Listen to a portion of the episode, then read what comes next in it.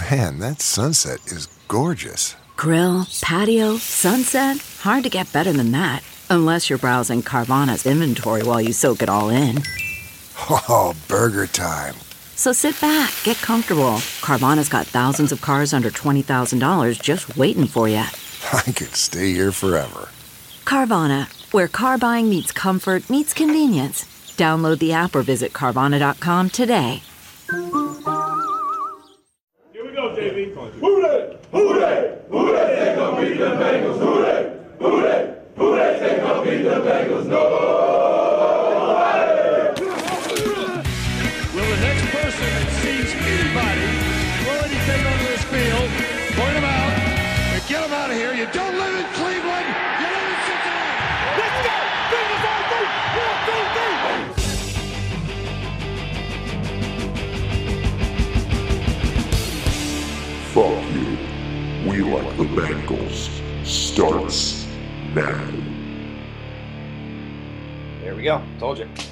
Welcome back to Fuck You. We like the Bengals. I am your host, Alex Schubert. Lloyd is still on the IR.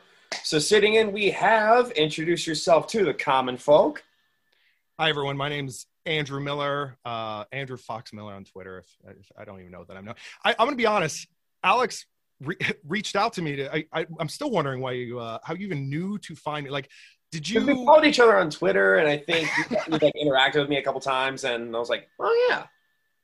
I was thinking about like, did, like, did the like, like how many did, someone decline? Was it like Paul Dehner Jr. Like some guy had dried off his windshield at a Mike's car wash, and he's like, "No, I'm busy." but there's this Andrew Miller guy. Let me ask him if he could be on. I think I reached out to Paul Dehner Jr., heard nothing. I, I don't think I've reached out to Morrison yet.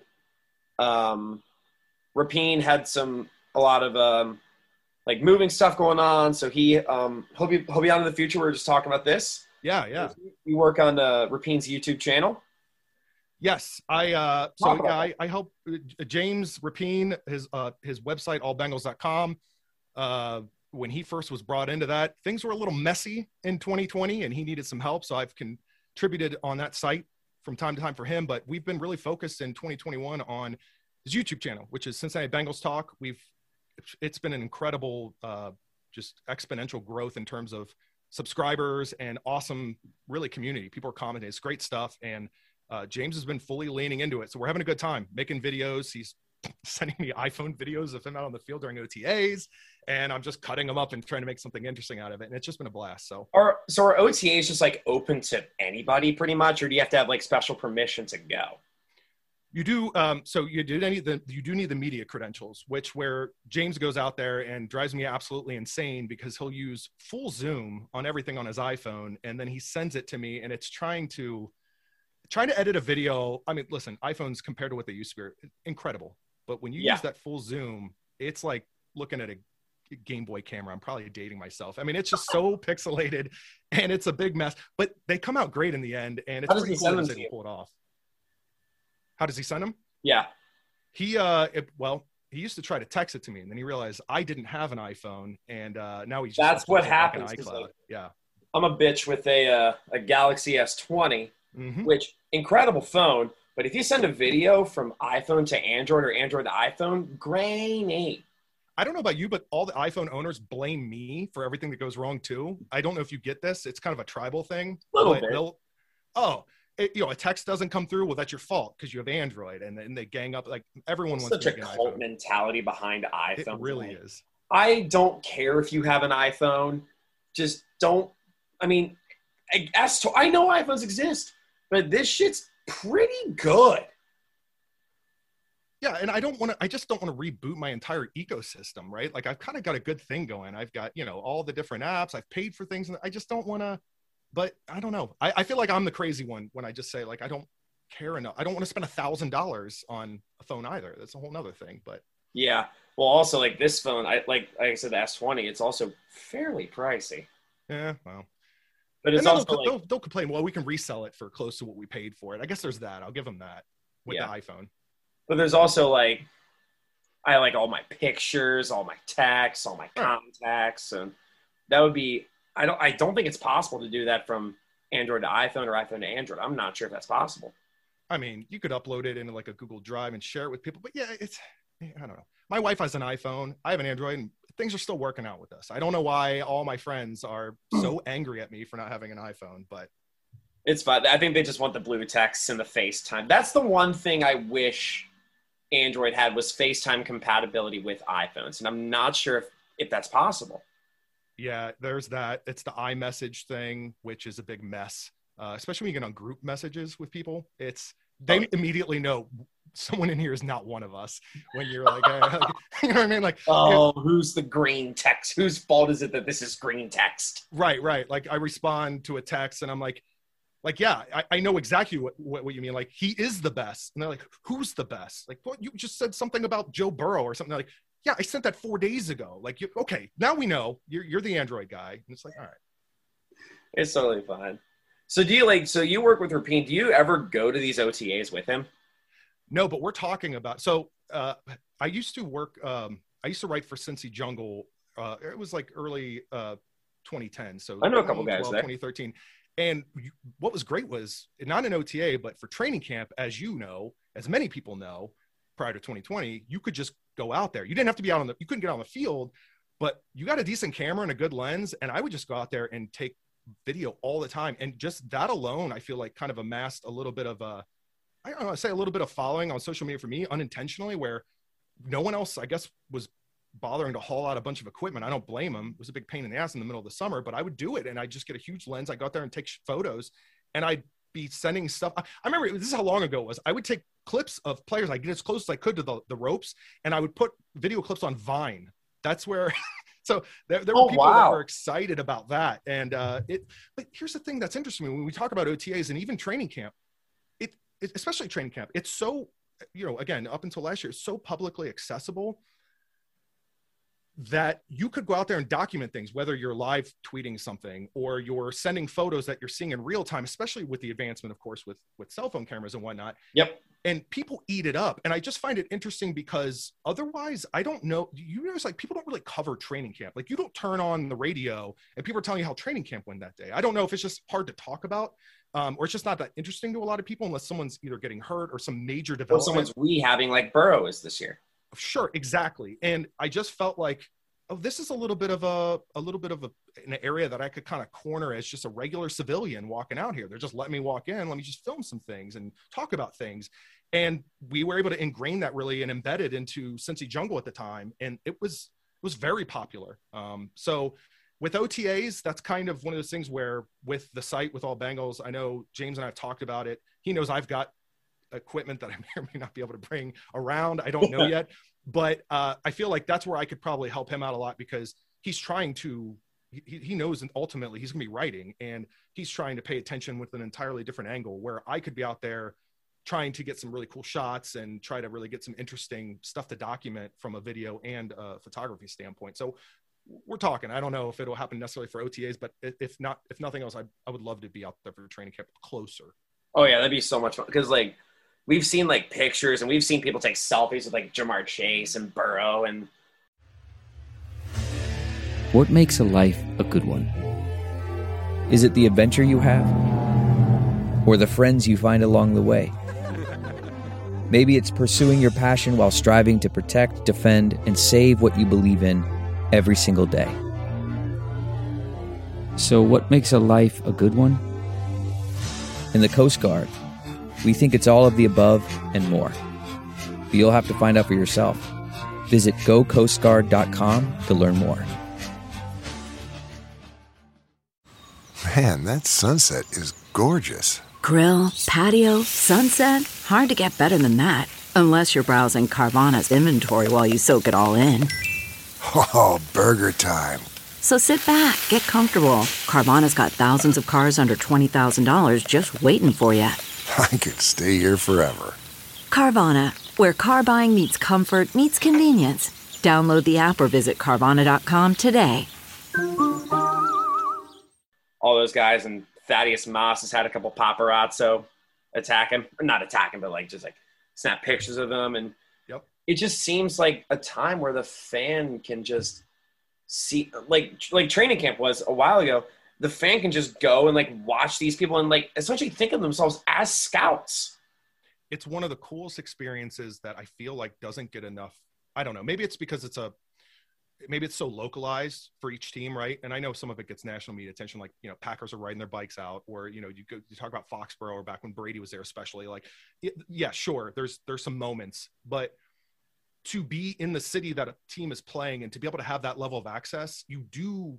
I don't. I never take it for granted. It always feels special to me. I mean, how like my my my kids are still young, but the idea of like I could take the I, I've done it before, where like I take my son you know, I think he was maybe five at the time, seven now. I take him out there to like a family day or to training camp. And for all he knows, buddy, you just saw a Bengals game, my man. Didn't pay a dime. But in his head, he just saw, you know, professional football and it's it's a really cool experience. And he was absorbing it. And I just feel like I don't know. That's such a cool way to reach out to fans, knowing that they're not paying anything and to have them out there and make them feel welcomed in, in that moment and the level of access that people, kids, everybody can have to these players. I just, you know, I, I I love that time of year, and and I don't know that I'm the norm in that regard, but I think what also makes it special is that it's a no pressure situation. Absolutely. It's not like relying on Burrow to like complete this third and ten or like just get convert that fourth down. It's just Bengals players hanging out, practicing, and just doing their thing, and just you get to see like you get to see the Burrow versus Chase connection, like not like at LSU, but like you get to see in the NFL for the first time at these practices. Yep, especially when you're doing like the seven on it, the sevens and things like that, where you know, it, yeah, I, I, I, could understand, especially early on, it, it gets a little monotonous for somebody that's not really like a heavy follower of, of football in general. Where, okay, I get it, like they're just out there doing drills, just positional drills and things like that. But um, yeah, when you start seeing a little bit of action as camp kind of moves forward in that first week, and yeah, it's uh, I don't know, I, I I've always felt like when training camp begins, to me, that's when football really feels like it's moving. And for whatever reason, people don't really talk too much about it unless it's transactional type stuff. Player gets cut. Uh, let's get the preseason type attitude, at least locally here. Yeah, because you're also like, unless it's like transact, like I said, unless it's transactional, there's nothing really to talk about because you're just talking about the same, making. It, it gets to the point where it's just like overthinking because you're you're thinking about the same takes and making the same takes and it just gets tedious and boring after a while. So it's like, let's fuck shit up a little bit. let's talk about this transaction that just happened for a half hour. Yeah, and uh, you know, and look at OTAs, right? Like uh, I know at least uh, James had put out there uh, in a number of different forms, but even on uh, all Bengals, like the idea that okay, uh, Ja'Marr Chase had dropped a number of passes, and he kind of just said it, and that Uh-oh. got a little bit of attention, at least on social media. I know like on Reddit, people were talking about it. It was one of those things where it's not really news, right? It's not really anything too noteworthy, but because it, just the nature of OTAs in general, like it, it was something that was said, and all of a sudden people got hyper focused on it because we're in off season. We want to eat whatever we got out there, and yeah, so like it's things like that. I could, you, it does get a little a little slippery slope on what you choose to report on. I can imagine without yeah. people actually being there to witness it. Like I saw an article today that said um, for the Lions, um, Penei Sewell has like he's like, man, adjusting to right tackle has been harder than I thought it would be. And people are taking that as, oh my God, he's going to be a busted right tackle. I'm like, shut up. He'll be fine it's it's definitely the, the one of the weird times of NFL offseason because the players have more exposure. They're not like out with their families and like some of them are just like shutting down on social media like you get basically from January, February until up to this point. They're out there doing interviews, but you're not seeing things. So all you're he- oh, you're just hearing things. So what they're saying, you have to go by and that's dangerous when you don't get to see for yourself what it is that they're going through or what they're talking about because – you could have somebody at the end of a game say, well, you know, things just didn't really go my way, or, uh, you know, I was having issues getting out of my breaks. And they're like, cool, yeah, I saw that. Yeah, I was watching the game. You're, you're absolutely right. You talk about training camp, even, but especially OTAs, like you hear stuff and you're not there to witness it. Your mind can just kind of take things over and it can be a little tricky, I guess, you know? Because when you said, um, Rapien talked about how Chase dropped passes, right. that's all fans will see. Like they're not, um, hold on uh, it was just a Zoom thing. But like, it's like people fixate on like the dropped pass or the like. They don't focus on like the fact that Ja'Marr Chase caught ninety five percent of the balls thrown his way, or right, or something like that. But they'll, they'll yeah. choose to focus on like the attention grabby headlines, like exactly. say like uh, Burrow got picked off by Trae Waynes in practice, or let's say, um, I was going to say Mackenzie Alexander, but he's not even a Bengal anymore. So I'll say Mike Hilton dropped a sure pick, or Tisif Higgins dropped a pass or missed a route or something like that. They won't talk about the fact that they're doing fine the majority of the time. You're 100% right. And then it gets tricky too because if you think about it, you hear like the I know I know we're just kind of like giving anecdotes or examples, uh, hypotheticals here, but like Trae Waynes yeah. picking off Joe Burrow. You hear that, you take that at face value, but okay, but but why? What was what was the goal? What was the read? How was his footwork? What was he what was he trying to achieve? And even forget any of that for a moment. Let's talk about the fact that it's a player on the same team you're rooting for that just made a great play against exactly. Joe Burrow. You know, so it's like it's so I, I love it, but I could understand that some people just they're not equipped for it sometimes, and I get it. It's kind of a damned if you do, damned if you don't, because if Burrow completes the pass, Trae Waynes is fucking up. But if Trae Waynes makes a great play, Burrow fucked up. Right, exactly. It's uh, yeah, it's it, it, it, the whole scrimmage concept in general. It's like watching your friends fighting one another. It's like okay, well, just at the end of the day, um, let's just uh, let's let's make some plays and feel optimistic about whatever happens on either end. But yeah, I could understand if Burrow's just like falling on his face, or, you know, whatever. I get it, but but yeah, it, it is always interesting where people like, oh, our defense really needs to make strides. Well, what if the defense plays? What if it's the defense is the reason that some of these re- receivers are struggling in some scrimmage type scenarios? Like maybe that's a good thing. I don't know. We can't worry too much about it until we see them actually take a feel in a real game. It's because we're so desperate for shit to talk about. We're just like find the most nitpicky shit. It's like, oh, look at that play. Let's talk about that for 45 minutes and how that'll screw our season. Yeah, and it's that time of year, man. It's everyone's going to be talking about the practice bubble. It's it's not just what's happening on the field. It's that it's that time where we like it's the nitpicking of like, oh right, you know, we're not thinking about you know any given Sunday now. We're thinking about you know why why are they playing out in this field in the middle of 95 degree weather and and it, it, everyone has they shift their focus a bit and it's it's a little bit of a free for all. It I again I, I keep saying it, but I love it, and I I probably can imagine why like local media doesn't like spending too much time on it though. Yeah, and the fact that you and Rapien are is, is like, like, because like ninety eight to to even ninety nine percent of Bengals fans don't go to training camp or OTAs. So you're basically you're basically re- just bringing training camp to them while they sit on their butts and look for content. You're yeah, it, it's that it's and and let's be honest, like from a national standpoint, as much as you know historically the Bengals just don't get a ton of attention. Burrow's certainly helping in that regard, but yep. The last thing that you're going to hear about is how Bengals are doing in training camp. You're not going to hear like Cowherd talking about that. You know what I mean? You're not going to hear uh, anybody really on ESPN, ESPN two, any of it. Like it's just not a topic. So it got a little press on McAfee's show a little bit. Oh, did it? Wait, oh, yeah. just the fact that he showed up to OTAs, Burrow? Yeah, because people don't talk about Bengals training. They don't talk about the Bengals at training camp. They talk about Burrow at training camp. They talk mm-hmm. about Ja'Marr Chase at training camp. Which makes sense. I get that. And the, the, headline that it even took place, at least initially, I could understand why they would bring it up. Yeah. Um, Plus, yeah, you can't necessarily break down tape or anything. Yes. Um, we're going to take a short little break. Uh, we're going to take have a visit from one of our sponsors, Locker Room. We'll be right back in just a second.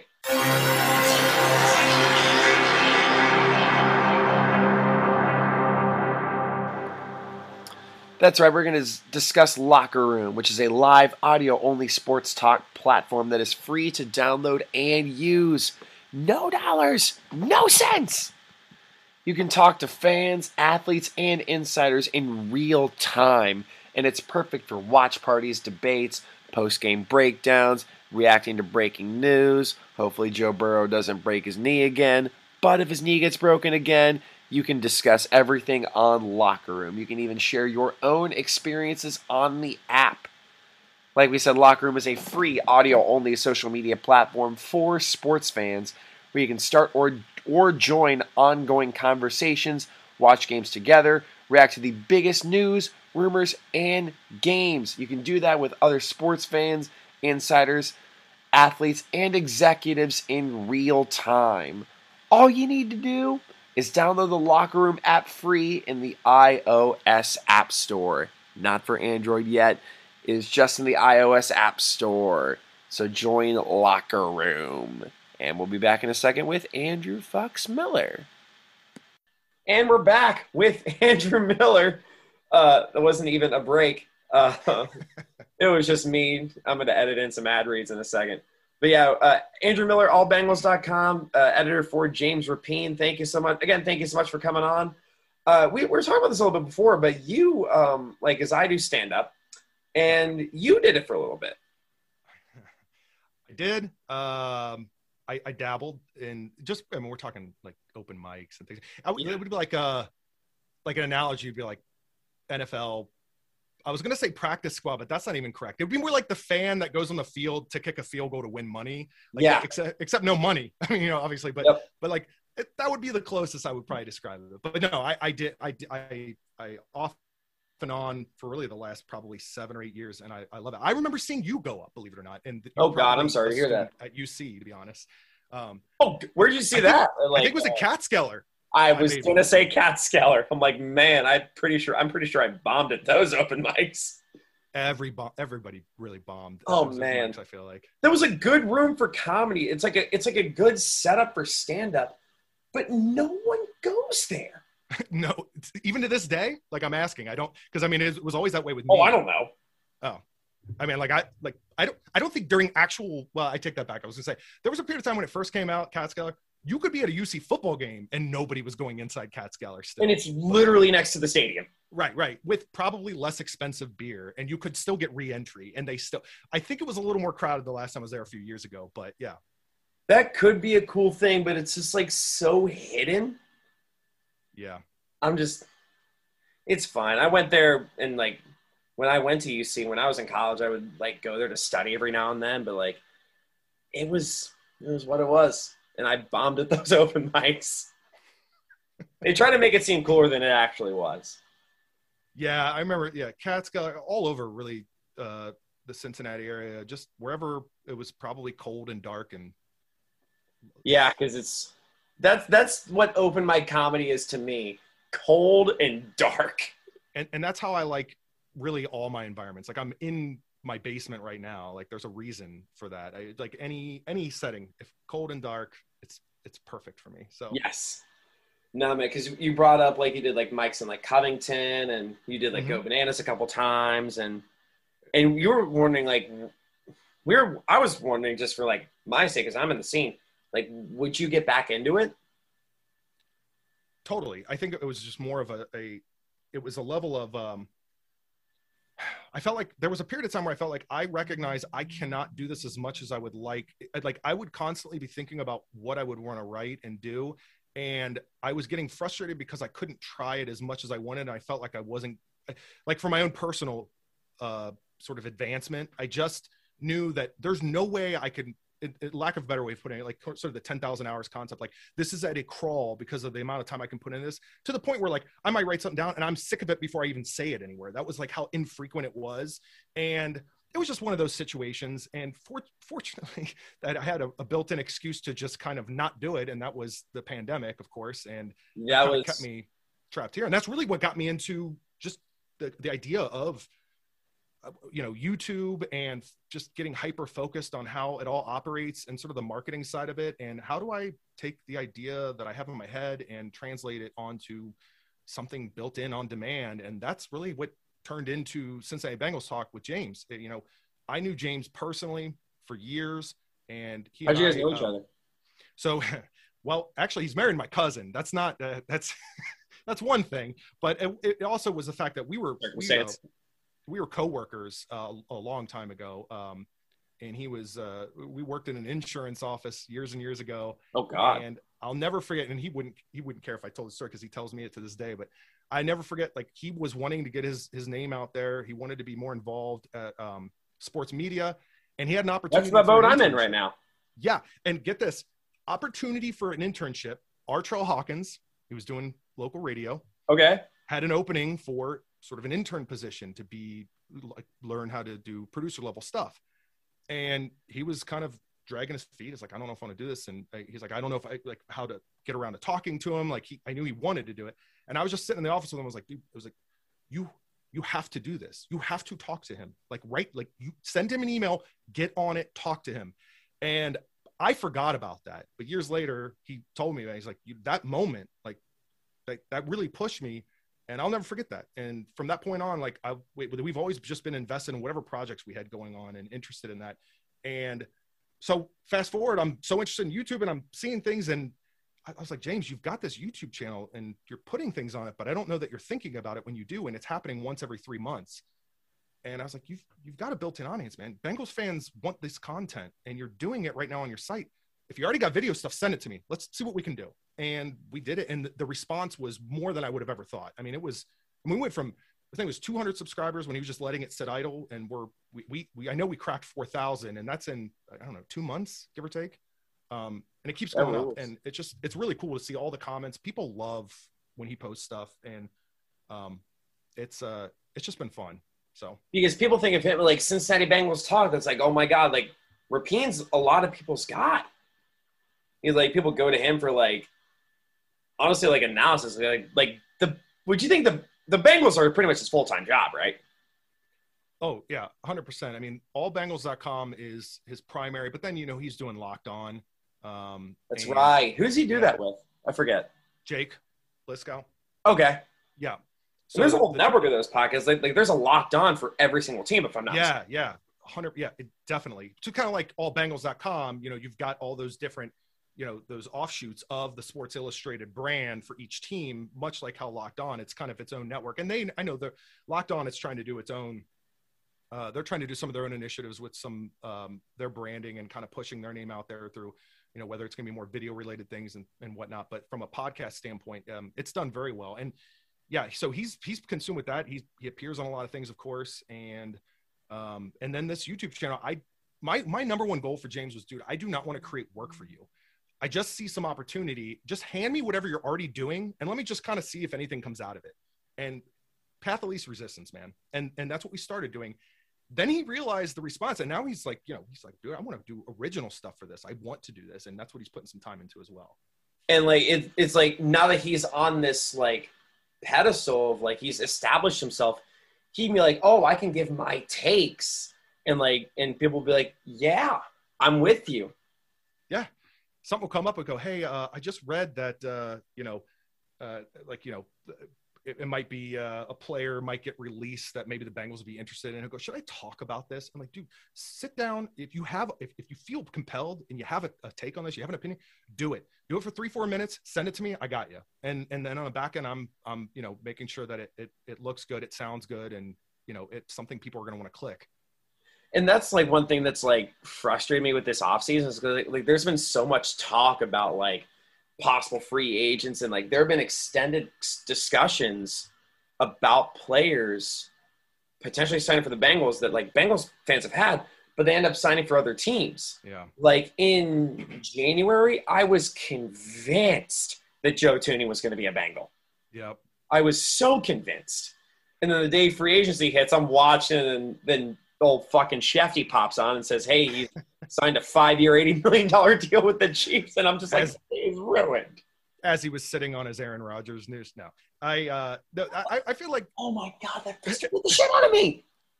Dude, I, I, like. I don't. I know. I know. I know. We need to focus Bengals, obviously, but like, I let's talk about that. It's an NFL. I, I got that's my that's my shareholder certificate behind me. My Packers. Uh, oh, you're a Packers shareholder. Yeah. So, I, like, okay, I, I, I am. I am. I am uh, as far as I can remember, for the most part, Bengals fan. But my dad's family is from Wisconsin, so fair. You know, as a kid, especially think about, it, we didn't have Sunday ticket when I was a kid. Like you just couldn't just turn on any game you wanted. It was ever on local broadcast. So, uh, you know, it was you, you, there would be Bengals games on and whatnot. But my dad, before I was watching really football on TV, like he had Packers magazines with like Bart Starr and things like that, and then he had um, all kinds of like different merch stuff that he had from over the years. His family um, was very connected. They, were they they lived in my my grandmother was from Wisconsin, grew up in De Pere.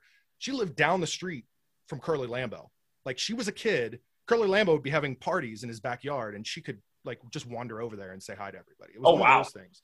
So yeah, like I was a Packers fan just because of really my dad, but then I got you get in school and kids are you know the kids that aren't wearing Cowboys starter jackets are wearing Bengals and they're wearing um, Packers stuff. Yeah, and I was like, well, wait a minute. Uh, maybe I should also be rooting this Bengals team. Everybody seems like around here, and uh, you know, and then I never really looked back in that regard either. So that's kind of my two Yeah, Two passions there. Bengals and Packers. Yeah. I was kind of a Packers fan by default last year because one of my fantasy teams had Davante Adams and the other one had Aaron Rodgers, and I won both of the leagues. So I'm gonna be playing for more money this year. People scored big time grabbing Rodgers and fans. Oh my God. Sure. He was my second quarterback. I had a, I was in a two Oh. quarterback league, and he was my second quarterback. Yeah. Yeah. I took him late and everyone just, they always, you know, they know me in all, all the leagues I'm in. They're like, of course you would. I'm like, listen, you didn't want him. It was the 11th round or something insane. Like, why wouldn't I take him? Like, and sure enough, it worked out great. Never started anybody else. Yeah, I had Kyler and Aaron for my whole season. It was the best. Oh, yeah. They don't give a Fantastic. shit about my fantasy team, but at shit. So, like you said, you worked for, Rapien, and you guys are making like YouTube content, content. Because that's what I did with Fuck You. Because like we did like once a month off season episodes. Like in the past, we only did like week one through seventeen, and then just sat on it for a while. Mm-hmm. And then one off season, my me and Lloyd were like, let's just record and bullshit. Yes. And honestly, those are like my these are some of my favorite episodes to do because it's loose. There's not a ton going on, but a little bit, and, and there, it's just loose discussion, and it's perfect. Hundred percent. I mean, I, I'm even talking. James and I are talking right now about doing just doing a live stream once a week where you just take questions and you could talk to people and just just interact with fans. Oh my god, Um, do that! That could build your that could absolutely build your audience. Yeah, I mean, YouTube has that capability, of course. So we're just talking, and it, it, it eases up my workload because I don't have to go back and edit anything. It's like, yeah, you're there. You're you're. It's live, and we'll just repost it after the fact. And um, Yep. and it'll be engaging that way. So yeah, like things like that, I just find uh, you know the platform. I feel like he is um, again, he kind of had a built-in following, and it just worked out well. It's not that easy for everybody, and he's fortunate in that regard. But um, it's just been fun learning a lot and communicating with him and and, and getting. Uh, you know, uh, all the different footage and things like that. Um, so we're trying to step it up, do some different things in the offseason while we have the time. Because I remember, I was that's awesome. Because I remember seeing him on like late night NBC Sports Talk for like WLWT, like back like four or so years ago or something like that. Yeah, and you know now even occasionally we put a few, videos up, but you know like Fox 19, he'll get on and he'll talk to you know for Fox 19 now he'll get on and, and do you know some sort of take on you know the draft or what have you. So he's still doing some some things there, but yeah, not not the same regularity, of course. Yeah. And I'm sure like during the season, he's just like, again, lock, he, no pun intended, he's locked on the Bengals. Oh yeah, absolutely. It's uh, it, it does get a little stressful, like because you think about it from a YouTube format, like you usually you just kind of post things uh, like I get I get it. Like people are out there doing like reaction videos to something like trailer that just came out five minutes ago, and they just like I got to get this out immediately. It's time sensitive. People love reaction videos. I I absolutely love them, and I get why people shit all over them. I totally I am right there with you. I understand. I am not going to judge you for hating them, but understand that it's like I I don't know. It- like I'm that type of person that's like I need you to hear this song and I need to watch you listen to it. Like I am that person with my friends at times where I'm like you don't understand how this is going to change the way you thought about a lot of things and I need to see it in every possible way in your face. And like that was me. So I am the like I am prime. You put a reaction video out there, I'm just gonna watch it and absorb it because I'm like I, like I'm living vicariously in that moment. It's yeah, and, and it's like because I'm also like kind of a metalcore fan, Mm. and for like music and stuff, and I love like because like when I enjoy a song, I also want to see another person enjoy it too. Yeah, it's at the point now I'm like, I don't even care if you're faking it. Like, I, I'm sure you've never heard, like, you know what I mean? Like, people like, have you seen some of these reaction channels? They'll have like seriously like 400 videos, and three to 400 of them are song like they're all songs like, anyone should know. And I can understand a few slip by you, but when it gets ridiculous, is I'm like, okay, I get it. Like, Like this is never- me hearing "Down with the Sickness" for the first time. I'm like, shut up. or My grandma's heard this song, maybe. Yeah. or even like like okay here i am listening to hey jude i've never heard this one before and then and now it's enter sandman and now bohemian rhapsody and it's like you had me on the first one and now we're getting like 10 deep and it's like there's no like the fact that you knew how to turn on your computer and record this tells me that it's not possible for you to have that quantity of songs you've never heard And there are sometimes like a band I like reached out to a reaction guy and they're like, "Hey, we want you to like react to one of our new songs." And he was just like there like there was no vetting process. He's just like, yeah, I'll do it, and he just like all of a sudden just made a reaction video off of a, a band that he allegedly had never heard before. Right. Oh, it's it's all a quantity game with I feel like with a lot of those reaction channels. But and look again, i- if Had they're to be lying about it, I still eat it up. It's like I want them to lie to me. I'm just like I'm I'm here for it. I don't care. Yeah, and they make like their silly faces, and they're like, oh my god, I love it so much. yeah, yeah, yeah. Like you live like like eight like like AC/DC Thunderstruck. Like I did not know a guitar could do that. Like, do you just listen to you know what I mean? Like you just listen to Kirk Hammett play. How did you not know? Like, oh, okay. You know, is that even a real guitar? You know, you're like, what? Come on. AC/DC is like, they're fine to me, but they're one of the best guitar bands maybe ever. Oh, that that that, is the by far. I mean, like the when you talk about like hooks, like that's guitar hooks, like the riffs on like that they came up with, and we're just consistently delivering. Absolutely. Yeah, they're like, it like it may be like because I've never liked Brian Johnson as a vocalist. I just found it kind of hard to listen to at times. Like Bon Scott's the best vocalist of AC/DC, But I wouldn't argue that. No, yeah. But I mean, I grew up. Um, a, a Tony Hawk video game I played constantly. Their theme song was TNT. Yeah. and that just made me like kind of have a little bit of a soft spot, a big soft spot for Bon Scott. Bon Scott, it's it is yeah, it- it's kind of a, a similar parallel if you look at like Van Halen. In other words, like Yep. there was a swagger to David Lee Roth. Hagar was great, but you knew where you were getting with him, and he brought them into the popularity. Right? Uh, they you know they hit number one albums on the charts. Like I get it, but uh, yeah, that, I, I totally yeah. There's there's something to Bon Scott. He's kind of got that factor that you just can't replicate. Yeah, and I think if I'm not mistaken, we'll go back to Bengals in a second, but like Brian Johnson, if I'm not mistaken, was in an AC/DC tribute band that right? before he became like that's how they found him. Like he was in an AC/DC like tribute or cover band or something like that. Really? And I I could be wrong. Don't quote me on that. I mean, it's it, either, either way, it's believable because he sounded about as close as you could to Bon Scott without actually sounding like Bon Scott. If that makes any sense, like Yes. he could he could sing Bon Scott songs, and it's like okay, that works. Like David Lee Roth could not sing Sammy Hagar songs. There's just Yeah. it wouldn't work that way the other way around, you know. So Yeah, and even more modern. Like one of my favorite bands growing up was uh, Three Days Grace. I don't know if Sure. you know them. yeah, yeah, And um, their singer quit. The one that had like they had like a they're big hits when they broke out. Yeah, Yeah, and then after their album Transit of Venus came out, like three months after, he's just like, "I'm too sick," and I've been touring for 15 years and just He the- was just like- grind. rehabbing, and he did a bunch of drugs and shit. But then he's like, Uh, I gotta just like take a step back. And then a new guy came in, and it's like, I want it to be the same band, but it's not. I get it. Yeah, there's it's so hard with singers, man. Like it's one thing when you've got a rhythm guitarist and you replace it with another one. There are very few that just separate themselves among the others. But with a singer, it's so it's tough. It's difficult to be like, all right, this is my life now. Right. Like this is like this is us now. You, you So- know how yeah, yeah listener you identified this sound and the, the person that, that sound that is the same from a you know a, a, a, a like a timber and and sort of level of like it, it's the one thing that you identify with and we're going to change that on you every song moving Yep. forward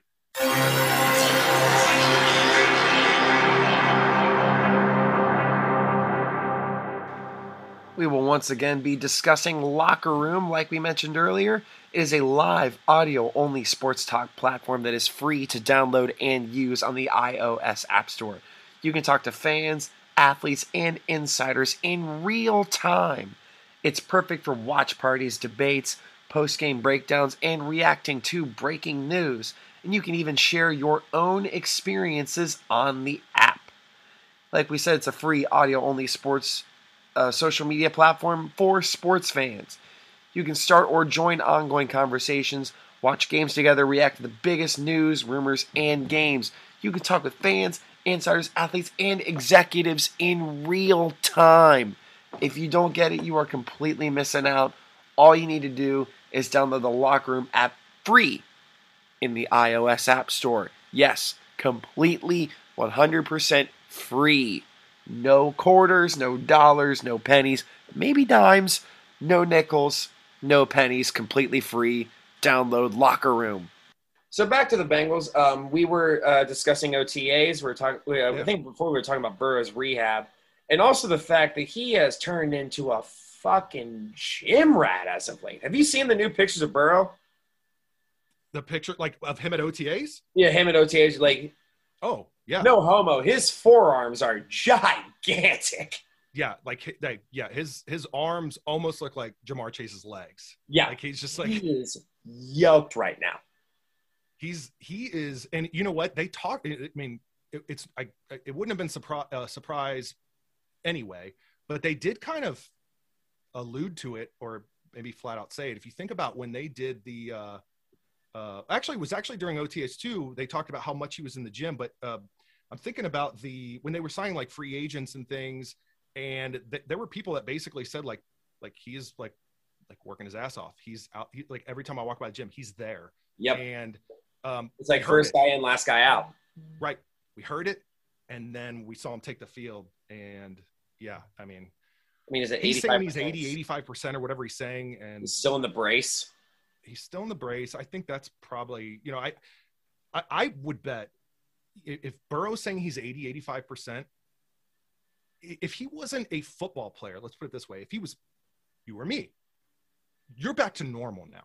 You know what I mean? Like you're not you're like you're, you're doing you're doing your day to day and you're fine. Yep. It's mental and it's your level of comfort and pain tolerance until you feel so for Burrow 80 85% that's that's incredible. He And- could live his daily life.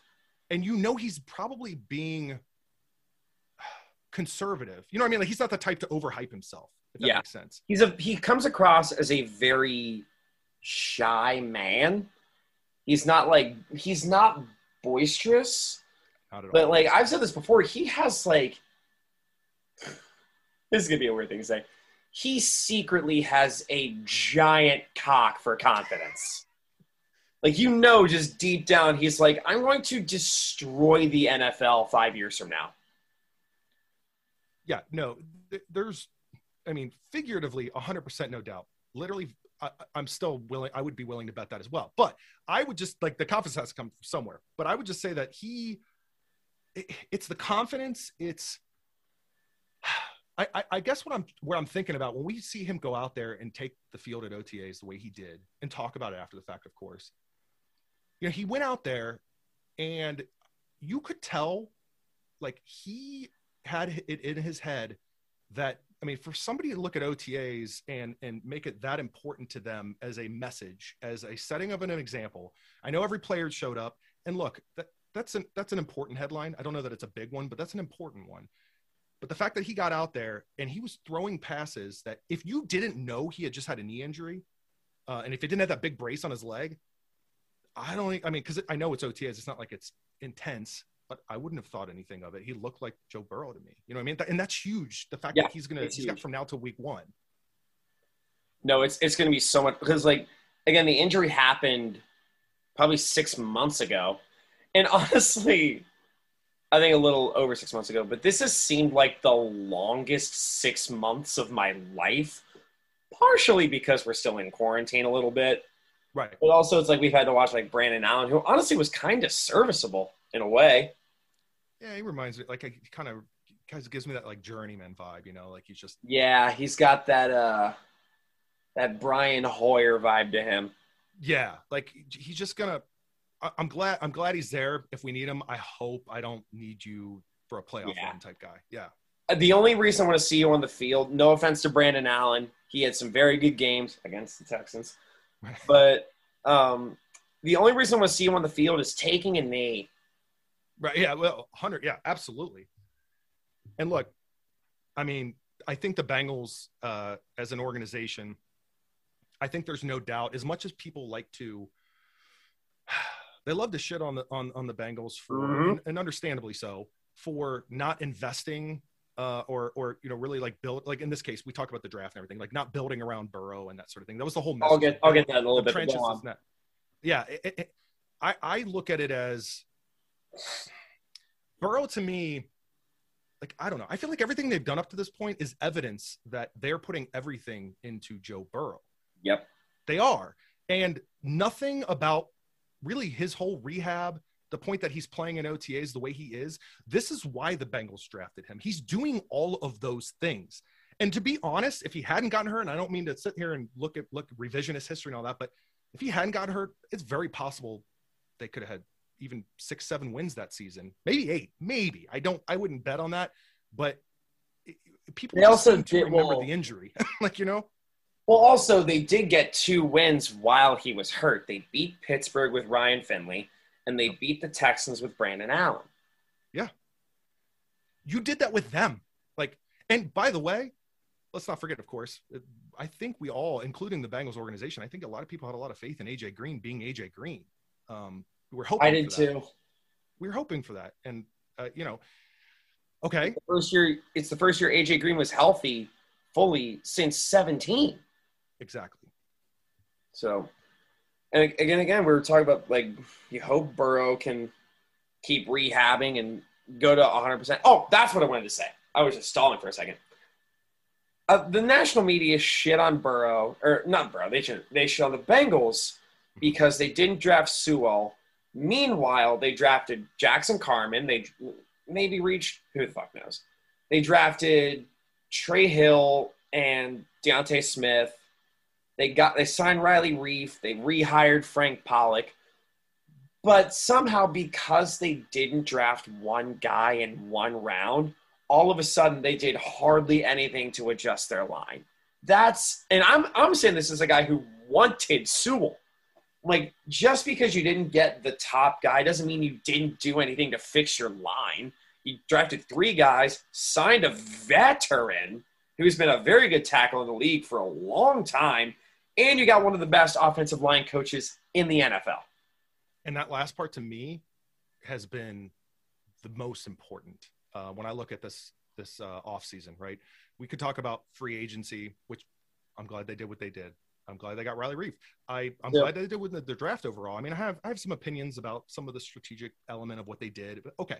At the end of the day, I'm okay with it. And to me, Frank Pollack is the one thing that if I, I- wish as much as national media shits on the Bengals for some of the decisions they make in this in regard to the Sewell, you know, and and it, and, and it's reflective of I don't know about you. I had friends that would t- they texted me like one of my friends is a Browns fan. He doesn't follow the Bengals outside of division rivalry and immediate text. He goes, "No O line. That was it? Question mark. That was it." And I never had had a conversation with him leading up to the draft. I realized it in that moment.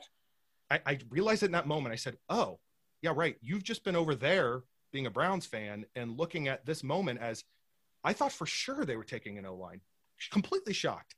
So from a national media standpoint, I I feel like the Frank Pollack thing has been overlooked, and I know it's not fun to talk about. I know it doesn't make for a great headline. I think the evidence of him being on board and being, you know, kind of, I know he's kind of put it this way, alluded to it, recoaching the offensive line. I think that will to a degree maybe make some headlines more than his hiring, but I, I just feel like it's been overlooked and it bothers me. Maybe in the national media scope it's been overlooked, but I, I think certainly not in Bengals country because they know. Because I was thinking, now that you have Frank Pollack and Riley Reiff as new acquisitions, you're basically having a 32 year old offensive lineman. I'm saying that for a positive, not a negative. I mean, be that as it may. But you're having them come in and you have them basically mentoring not only Carman, Smith, and Hill, but Billy Price as well. Yeah. Like Billy Price, I mean, do you see him as more of a guard or a center? They might need him at center sooner rather Yeah. than, I mean, like, you know, in the next year or two, right? I mean, I, I, I think, uh, I think Carman, they're going to, they're to, they're to put him at guard and Yep. Left if or he- right? My, my concern is probably right. Uh, and I, I think if he doesn't work out though, early, right? I'm not saying long term. He, he may work out. That's my concern. What do you do if week one he's just not ready, or he proves he's not ready after week one or week two? That's my only concern with Jackson Carman. Yep. I'm I'm willing to trust that the Bengals truly believe and have all the confidence in the world that he is a week one starter. But if he isn't, what's the plan after that? And I don't I don't know. And honestly, I and I'm saying this to someone who wanted Sewell, I would kind of have those same concerns with Sewell. I, Is yeah. he a week one starter? I I never liked I, I don't I I want to I don't want to start with saying I never liked because I did there I went through phases of course I went through a Sewell phase and I, you know I flip flopped I'm not I'm not I'm willing to admit that of course but the the Sewell thing, the, the one thing that did bother me is is is what you had just what you would reference with people, the national media and whatever, being shocked about them passing on Sewell, taking Ja'Marr Chase um, from a you know a, a, standpoint of what Burrow needs and what we need to do to protect Burrow. And Burrow got hurt. Blah, blah, blah. Yeah. My thing was, you're putting a lot on one player regardless, and you're putting a lot on one player that's one of five, one of six if you want to throw in the running back into that mix, but Or one a of tight five end. or tight end, and and. It, it, it was like it's people wanted they wanted the gesture they wanted the message sent by the pick and it's not to discredit Sewell or downplay how good of a player he could be. It's just that there was too much I feel like in in the principle, in the the just the concept of it, and I, never bought into that. I feel like just like last year, and I talked with this at length last year, was how the national media didn't want the Bengals to select Burrow. There were a couple people who were like, "Yeah, the Bengals are going to select Burrow. Don't, yeah, that's what's going to happen." But the national media was like coming up with scenarios about how the Bengals would trade the pick, and I'm like, "Shut the fuck up." The Oh. Bengals are going to be like, "Screw all of you." right. we're going to do what's best for our organization. And also, people were saying that like, the Dolphins would trade like three first rounders to get up to number one to select Joe Burrow. If you have a guy in the in the draft that's worth trading three first round picks for, or, or what whatever it was, Right. You don't take that off because you know he's that valuable. Yeah, and and, and you, it, we talked earlier about the, the fan duality that I've got going with Packers and Bengals. You could understand why when a report of Aaron Rodgers comes out that he doesn't want to be a part of the team, this and that. I'm already a little bit numb to it because of the the Joe Burrow situation leading the draft. It was the whole. It's just people just want the drama. I don't trust it sometimes for that very reason.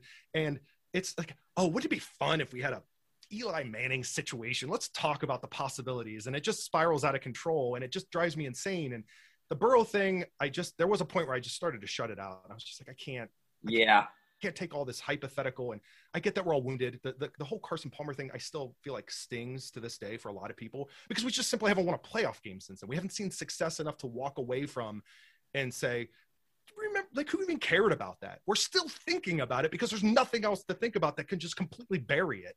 And Burrow is the way we could get there.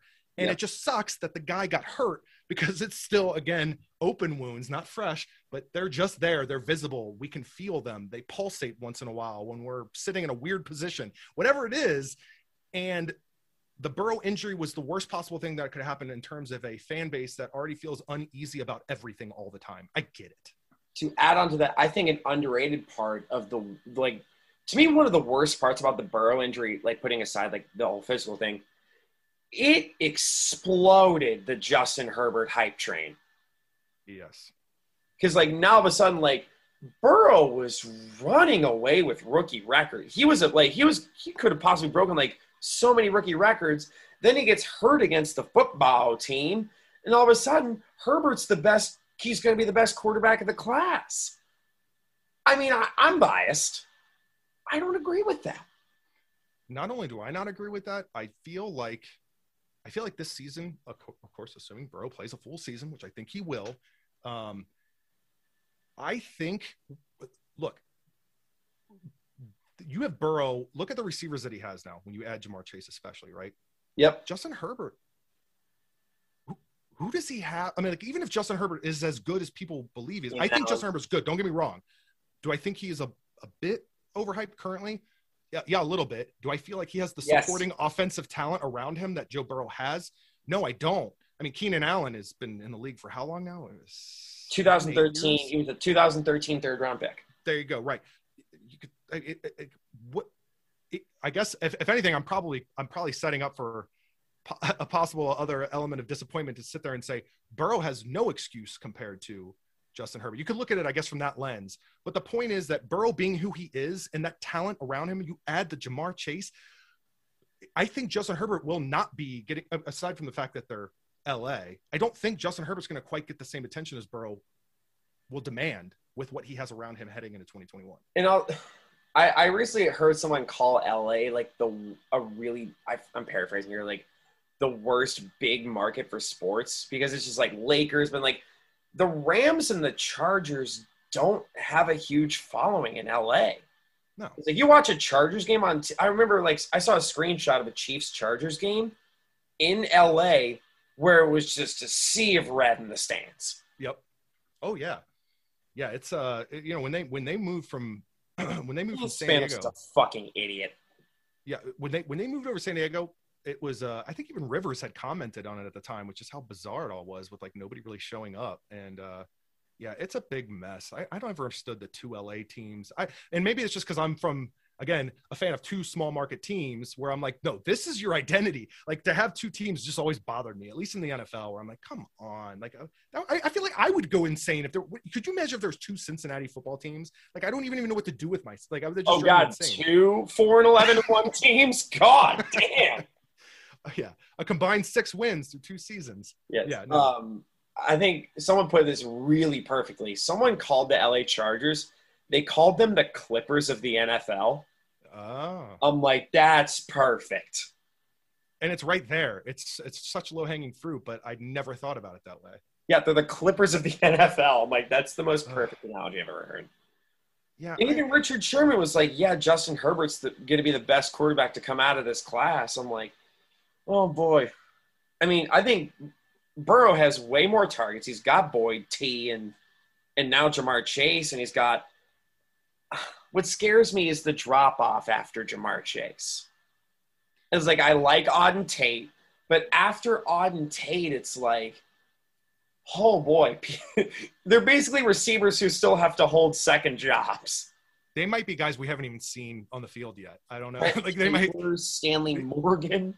It, it, yeah, it, it might be me. I don't know. Some walk on. Who knows? But yeah, I know what you're saying. Like Auden Tate, I- I don't want. I would love a situation where all of 2021, and nothing against Auden Tate. I think he's a solid player. You know, I, I think he's gonna have Solid four, really good five. Yeah, like I think, I think there are going to be games where Auden Tate might lead uh, one like one game or two that he might lead all receivers in receptions, yards, and or touchdowns. I, that could happen. That's what I want from a number four on the roster on the depth chart.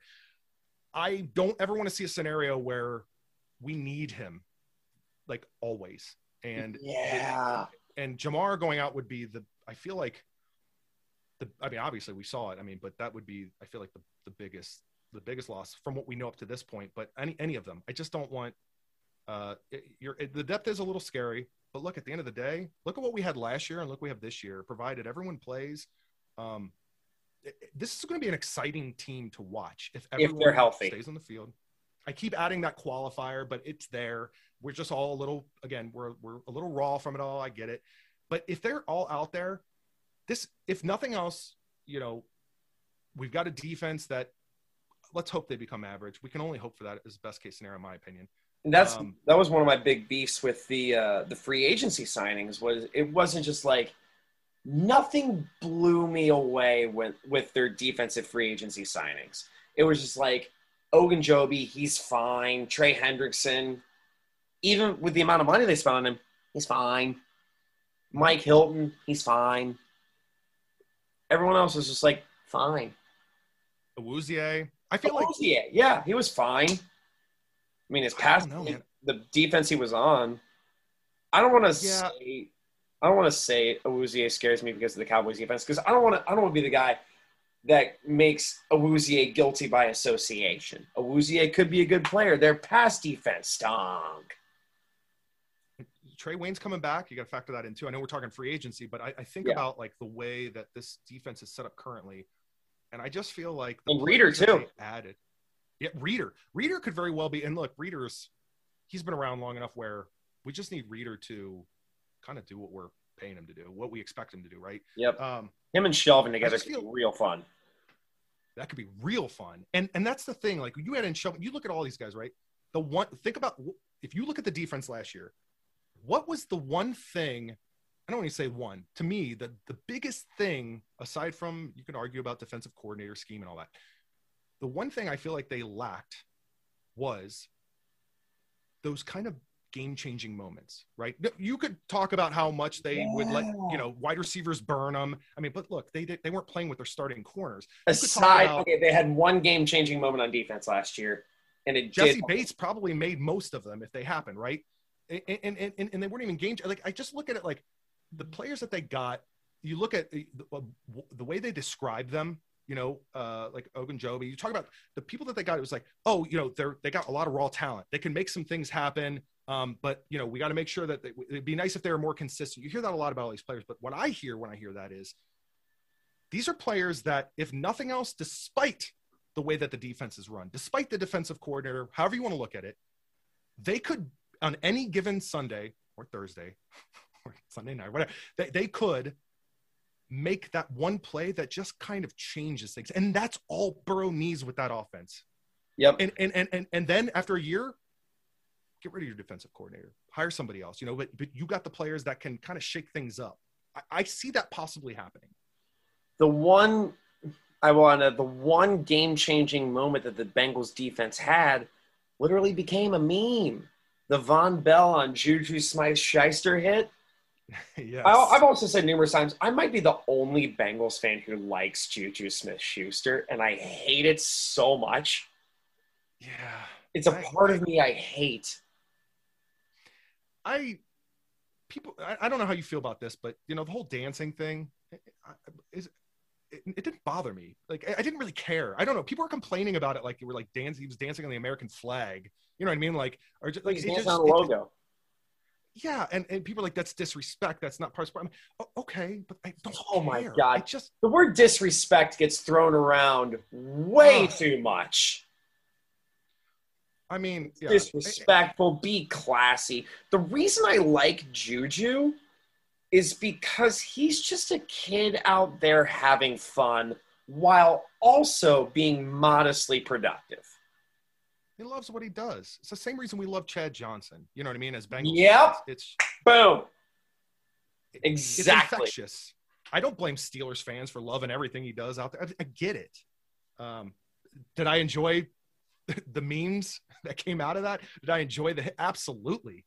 But I wouldn't. And, and I have to remember this. I don't know if it was ever commented on by Juju, but I would imagine if Juju loves the sport as much as I think he does, he probably was like, "You got me." You know what I mean? I Did he ever imagine comment on that. I don't remember. He did. Um, he said, I think uh, it was after the Bengals game. Tomlin like pulled him in his office, and then Juju. I think the wording of this is very funny. He's like, "For the betterment of my team, I'm going to stop dancing on logos or something like that." that's, that's just so mind-bogglingly hilarious to me. Yeah, that's like a. That just sound. I could just picture him reading, saying that almost like he's reading it from a teleprompter. The way the way it was just described to me. Oh my god.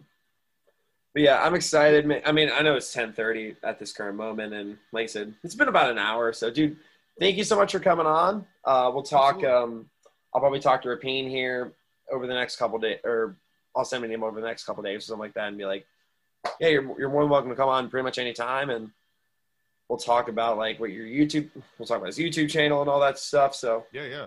but yeah, dude, this yeah, is. and, and go ahead. Go ahead. I was gonna say when you do that, um, feel free shoot me shoot me a message or something. Let me know that you did it because I I talk to him pretty much daily, and I'll be like, hey, Alex said he was he had, he was going to reach out to you or something, just so I kind of get that second voice in there, so it doesn't Yeah. in case he misses it or whatever. Yeah, absolutely. I'll I'll probably do that. I'm I'm probably not gonna do it tomorrow. I'll probably do it like honestly, kind of after this episode drops, which will probably be tomorrow. But I'll probably do it like Tuesday or something like that because Yeah. Yeah, I got. I mean, it's after Memorial Day. I imagine he has plans, so I don't want to bother the shit out of him. Yeah, I would imagine, especially like OTA's dying down. Um, Yeah, and then training camp's bit of start. Is training camp closed off? I don't know if they've officially said, um, or maybe they have now. I, last I checked, I don't think they had. I can't imagine it would be. I mean, look, we can walk into a freaking like Kohl's, and, and it's like master optional. You know what I mean? Like, I don't think any, but I would think it wouldn't matter unless it's a more of an organizational decision from a standpoint of we don't want. It might be more controlled, like certain days they could bring fans in, maybe not as many as they used to. I don't know, um, but uh, I don't think they've announced one way or another. Um, but man, I would love to go down there either Me way. too. I've never Yeah. been. You got it, man. And especially this right there downtown. I, mean, I get it when it was in Georgetown, it's a whole nother thing. And I went out there then. I was out there when HBO was doing Hard Knocks with To out there and everything. Oh man, Uh, you know who's getting hard knocks this year? Who? Oh no, do you know? Oh no, no, I don't know. I don't, dude. Hard Knocks is weird lately, especially. I feel like they get it in the eleventh hour. It's like nobody wants to do it, and then it's always like, you know, I, you know, it would have been like, I guess what Tampa Bay did it before Brady came over there. They're never going to do it again. No, or maybe they no, would. Brady no might news as of welcome now. Uh, oh, you know who'd be a really good one, and I think this is who. This is my front runner for who gets Hard Knocks this year. I'm gonna make a. I'm gonna make a call right now. Is this who you want or who you think will get it or both? Both. Go on. Jacksonville. God, that would be good. Oh, I like it. Trevor Lawrence, ET, Urban Meyer, Tebow. Oh, Oh, oh, that'd be that. so good. Give me that. They are stupid if they don't do that. Like, because that's not even because usually it's feel like the top runner, at least for me and most people, is like, what's the most dysfunctional situation? Like, we've got Gruden in you know Oakland or whatever at the time. It's like, They did that okay, like two years ago. right. Like, okay, get him over there. Antonio Brown went over there, like, and he's And called Mike get him over there. Crack. Yeah. Usually that's what I want. And look, that could be the case for Jacksonville, but I don't care. If even if it works out well, I want cameras in there. I want to see Urban Meyer, you know, talking to Lawrence. Oh my God, that's right, Urban Meyer too. Yes. Fuck, I would love Jacksonville. Jacksonville would be amazing. Oh, I don't know. I like. I don't even know if it's worth my mental energy to think of what other team should be ahead of that because I feel like I'm so satisfied with that possibility. Cowboys. Like, uh, but that's gonna be like, uh, that's. I feel like just gonna frustrate. Boring. Me more than anything. Yeah, I like hear about Jerry Jones and who- I don't even know what he's. I've heard enough about Jerry Jones and him sexually harassing people. Did look that up. Um, I want to know what's gonna go on with Deshaun Watson. Uh, yeah. They have, like, mainly because fucking- I've got him in a dynasty league and I got to figure out if I got to cut his ass. Oh God. Yeah, there's like, a- my, I've got no other quarterback right now, so you could sell your dynasty team for pennies on the dollar. yeah. Oh, Oh, man. my god.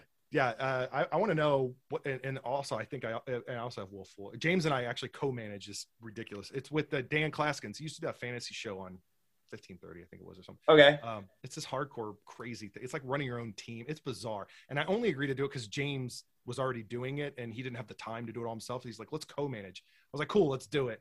And I learned it for the first time last year. Like I'm talking like rookie draft, auction, like contracts, transaction fees, this and that. And I'm like, dude, this is insane. But then I started to like it after time. At first I was getting annoyed with it, but now I kind of like it. So Yeah. All right, dude. Thank you so much for coming on. I know it's getting late, so Yeah, um, a couple things. All right, I want to get your thoughts on one more thing before we head out, and then we'll do some plugs, and then we'll do outros and shit. absolutely. Um, so one player that's been hyped up that I am struggling to figure out the hype for is Thaddeus Moss. I'm not crazy sold on him Mhm. As of now. What do you, what's your take? What's your Thaddeus take? my, my take my take is i think and, and this isn't going to be a fun answer eh, i feel like because i i wasn't super I, like i thought it was really interesting eh, that's about the best way i could put it i was like oh that would that's pretty cool but i never thought like this this is going to change everything like i don't even I've know that never i would once thought that. not even close like not like i don't know if he'll even be on the roster like i, I like I, I wouldn't surprise me one way or another but i'm i'm i'm so ambivalent like i just don't i i, I don't know i get the connection and all like it's so you know seeing Yeah. him you know and the tight end situation with like Uzomah being rehabbed and Sample being a blocking tight end. And it's like there was a, there's like kind of a need for tight end, and then there's it's it's exciting fans, and I get it. Yeah and it kind of is one of those things too with like being a bengals fan is uh, you know we've said we've said of course uh, here and there throughout this conversation is it's such a different and and maybe it's not maybe we're just way too fucking full of ourselves and our pain but like you think about it like i don't know. I, I i'm so used to the and i don't want to call thaddeus moss a project but you're so used to the oh maybe we'll get a diamond in the rough here or there was so much potential with this player Yeah. and let's harness it and we'll be the ones to make it happen and it'll be us and we'll get the credit for it. And how many times did we that we had that for better or worse in the marvin lewis era? Like we for better or worse it happened. And and that should not factor into any of this but it does because i just i can't it, it's almost like my mental energy and emotion into it. I just like you know what? Let's see what happens with this guy. Okay. Yeah, that's kind of how I'm thinking with Thaddeus Moss. Is like last year going in, in like 2020 NFL draft. After that draft, I'm like, yeah, let's sign Thaddeus Moss, and it's like a cool thing. It could have been. A, I'm like, I was on board. I was completely on board. Then he goes to Washington for a year, and he, I believe he was hurt the whole year, if I'm not mistaken. He was definitely hurt. Uh, I don't remember if he was. I don't remember if it was a whole season. Yeah. And I mean, I'm, in front of him was like Logan Thomas, who right now, I joked he's probably the best quarterback on their team right now. That's that's probably not. I did like Logan Thomas a lot last year. He really stepped it up. Yeah, I was I was I was actually really high on him early in the season for them, and uh, and you know for better like he had his ups and downs, but um, I, I actually really like him just from a pure player perspective. Like I think he could go on most teams and immediate like he would be a huge contributor. Um, Yep. I would love to have Logan Tom, Logan Thomas on the Bengals. Absolutely. Yeah, but then the Dan Dan Snyder, who is an absolute piece of shit, won't give him up.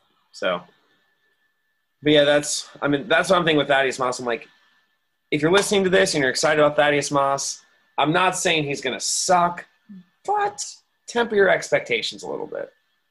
Absolutely, I would agree with that. That's what I'm thinking. So again, thank you so much for coming on. Um, we'll plug some things. Um, Andrew Fox Miller, t- tell us about your socials, where we can find you, and talk about uh, Rapien's YouTube channel. We can find that on and stuff. Absolutely, yeah. So uh, I'm on Twitter, uh, a- a- Twitter, Instagram, Andrew Fox Miller on either of those, and I'll follow you on the gram real quick. yeah, yeah. I, I I've only recently become a little bit more active on Instagram. I'm coming back into that world. The, Yep. Uh, and the the the of course allbengals.com so we can go to get a lot of Bengals information, news, just you know different uh, opinionated takes and things, especially with James Rapien running the site and writing a lot of those articles along with a great team of writers as well. And then YouTube, just search Cincinnati Bengals Talk and you will find the channel. You'll see James Rapien's face right there on the logo. Go ahead and click it and uh, check out what we've got. I mean, we do all kinds of stuff. James gives his take on things. You'll be able to see some news conferences that you might not be able to readily find uh, on demand. And then also on top of that, I tend to once in a while do some like I just do like super cuts of players doing things at OTAs and things. We got one up right now just to kind of get some hype going with some, you know, Burrow back in action. So Yep. be sure to check it out. It's fun. Yep. Thank you again. So yeah, just find Andrew on all those things. I just followed Andrew on the on the gram just now while he was doing that. But dude, thank you so much for hopping on. I know it's late. I know you got kids. I know you're probably about to nod off and and do some fun things. Oh, But good. Love being on here. Thank one so last much. time, our outros. One last time. Hey Andrew, I think we only have one thing left to say before restrictions get lifted on Wednesday. Fuck you, COVID 19. We like the Bengals. Why, man?